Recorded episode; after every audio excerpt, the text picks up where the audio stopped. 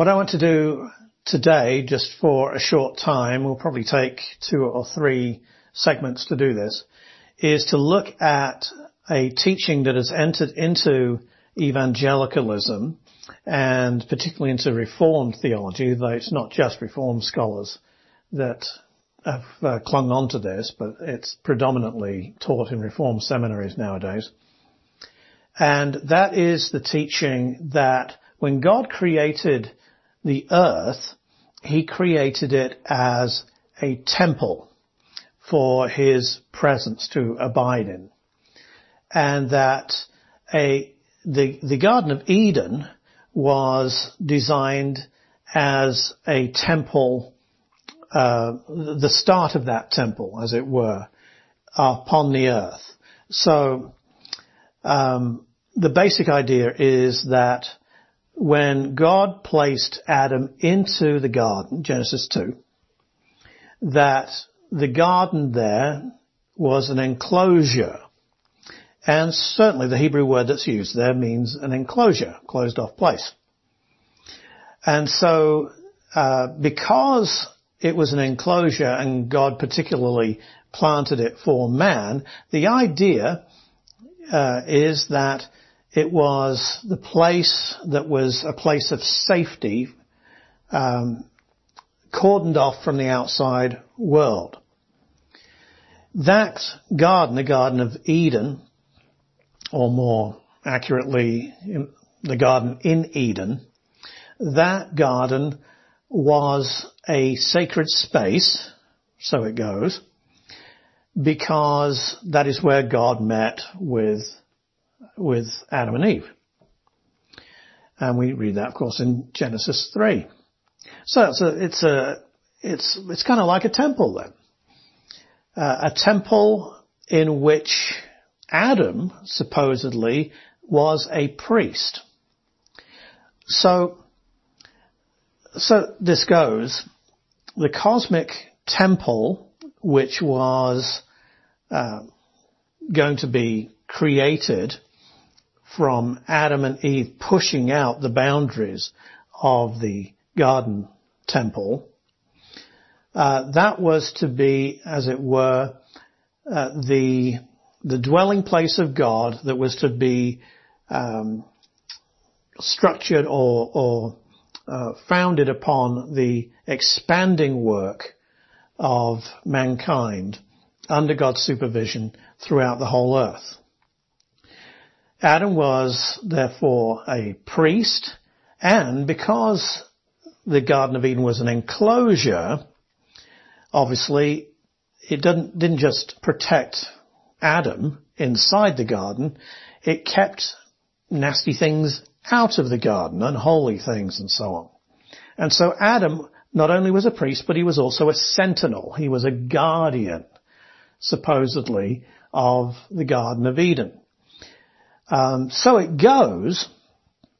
This meant that part of his duty, part of his job in the Garden of Eden was not to let evil things like serpents, especially talking ones, slither into or walk into, or whatever it was doing in those days, into the Garden of Eden. And he failed in that duty. He allowed Satan in and should have kept him out.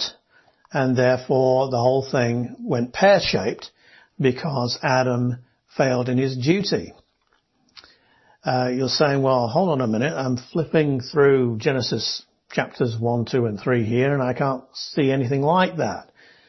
And I would agree with you. That's kind of the problem, isn't it? This view is supported in such books like G.K. Beale's book here, The Temple and the Church's Mission. Please notice that title, A Biblical Theology of the Dwelling Place of God. And we have his popularization of that, God Dwells Among Us. And then there are many other books. Beale, who is kind of at the forefront of this in the evangelical world anyway, his New Testament Biblical Theology has several chapters that deal with this. And then you have T. Desmond Alexander, who teaches this. And, well, Jeffrey Nyhouse and his new biblical theology. It actually pops up all over the place nowadays, and evidently this is a very commonly taught in seminaries nowadays. For those who are not reformed, you have J. Richard Middleton, Old Testament scholar, in this book, The Liberating Image, the Imago Dei and Genesis 1. This has several pages dealing with the cosmic temple thesis as well. So it's kind of creeping into, or has crept into, evangelicalism, and it's kind of the cool thing now to hold to. Let me just give you an idea of what the cosmic temple thing is, okay? And then we'll have to say more about it. So let me start with the popular book, God Dwells Among Us, Expanding Eden to the Ends of the Earth. That's the subtitle. And this is G.K. Beale and Mitchell Kim. And on page 18 here, under the heading Eden as a Dwelling Place of God, we read this, quote, Eden is presented as a sanctuary and place where God dwells, as seen in Genesis 1 and 2 and the wider witness of the Old Testament. Okay, we may want to stop right there. Did God dwell in Eden? I know he came to Eden and he would walk with Adam and Eve in the garden, but did he dwell there? There's nothing that says that he dwells there. That I think is kind of read into Genesis 1 and 2. But moving on a little further down, he says, in Deuteronomy 23, the Lord commands the Israelites to keep their camp holy because he walks in the midst of their camp. Deuteronomy 23:14. When David plans to build a temple in 2 Samuel 7, the Lord reminds him that, quote, I have been walking about in a tent, the tabernacle, for my dwelling. That's an altered translation. But it translates the verb for walk there, hithelek, and it can be translated that way. In a similar manner, the Lord is walking in Eden, Genesis 3:8, because Eden itself was the temple and the dwelling place of God. They're only in page 18 here, and they've already got Eden as the dwelling place of God. It's the temple of God. And you can see that just in one paragraph there, they've got basically the idea that I've just described to you already starting to be pretty well set out. But he goes on here. I'll read just one more paragraph. More explicitly, Ezekiel calls Eden a temple, referring to it as, quote, the garden of God, the holy mountain of God, quote, end quote, containing sanctuaries. Ezekiel 28:13 and 14, verse 16 and verse 18. Mountain and sanctuaries are both references elsewhere to the temple, although not always. Ezekiel also speaks of an Adam-like person in Eden wearing bejeweled clothing like a priest, Ezekiel 28:13, alluding to Exodus 28:17 through 20. We'll have a look at these passages in a minute. Whose sin profanes the sanctuaries and causes him to be cast out. Ezekiel 28:17 and 18.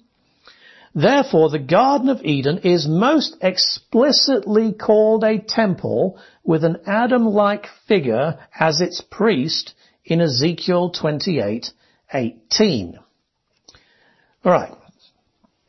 So, you can kind of get the gist. Adam is a priest. He is bedecked like a priest. He has priest clothing given to him in the Garden of Eden. And his job is to kind of guard the sanctuary of God, the dwelling place of God. I might say this. If the Garden of Eden, and of course they say Eden, But if the Garden of Eden is the dwelling place of God, he doesn't need a sentinel to guard it, does he? I mean, if God's there, who's going to come in? You know, who's not invited? That seems a little bit silly. If that's where God is dwelling, I mean, there aren't going to be any illegal aliens trying to get in. This is God we're talking about. Okay? You know, I can't resist God. If he wants people to stay out, they'll stay out. But anyway, so Eden, or the Garden of Eden, is this sanctuary. And as Adam and Eve, as they serve God, as they guard it, as they procreate, the temple, or the bounds of the temple, that enclosure, is pushed out as the human race grows throughout the whole earth. And therefore, the wild wilderness and the lurking evil that is supposedly outside of the garden, that is defeated, you see, by Adam and by his posterity. I'll say something here about Eden, because although Beale and Kim here keep saying Eden was the dwelling place of God, they don't really mean that. What they mean is that the garden in Eden, as I've said, was the dwelling place of God. Eden itself, according to Beale and according to many of these people that teach this, was not a particularly great place. Only the garden in Eden was a delight. Only that was the safe space. Not everybody holds to that. T.D. Alexander says that the whole of Eden was that.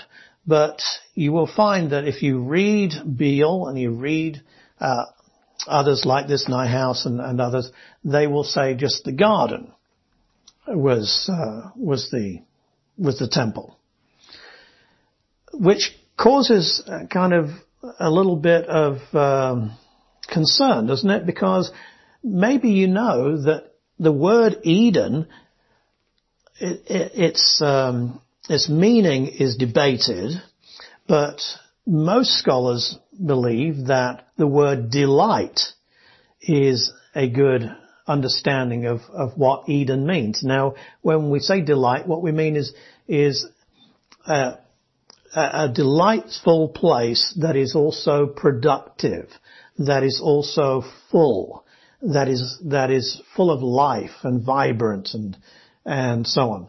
So the idea of Eden also has this connotation of being verdant and beautiful, with water and plants and all of this beauty that's going on around it. If Eden itself has to be guarded against, so that we have just an enclosed garden within it, obviously Eden is also the habitat of lurking evil.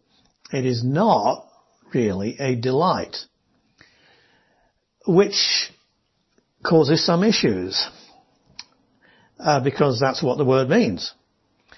Secondly, what about this idea about the world being a place that is full of nasty things, is a hinterland, a wilderness, is untamed, is the domain of predation and death and so on, thorns and thistles, which is often the way that it's portrayed. Again, what does that do to God's summary of his creative work? I mean, when he looks back on the 6 days of creation, what does he do in Genesis 2 and at verse 3? He says the whole thing's very good.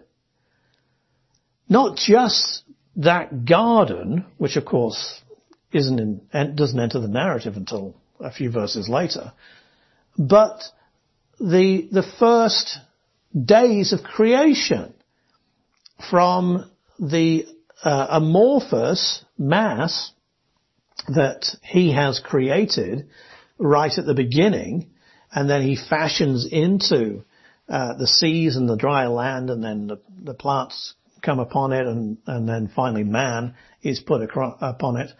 All of that order and all of that work of creation that we see in Genesis 1, God pronounces it very good and thinks it's good enough for him to take a rest.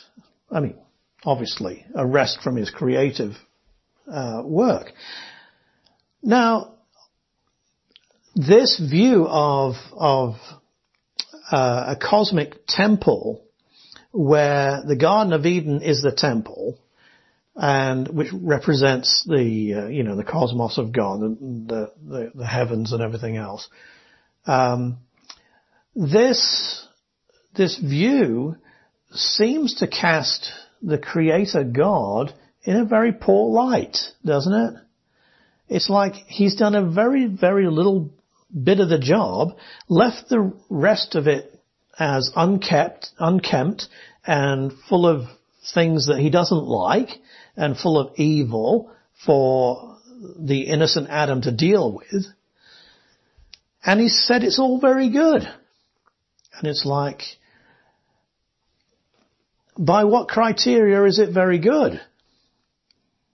It wouldn't even be very good by my criteria. Never mind God's criteria, and God's criteria, I'm sure, is far higher than mine.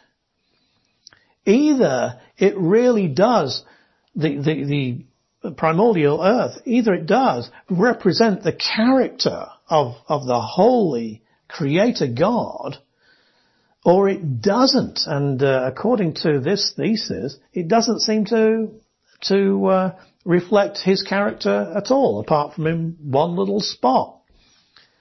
So there's a big problem straight away. What about some other issues?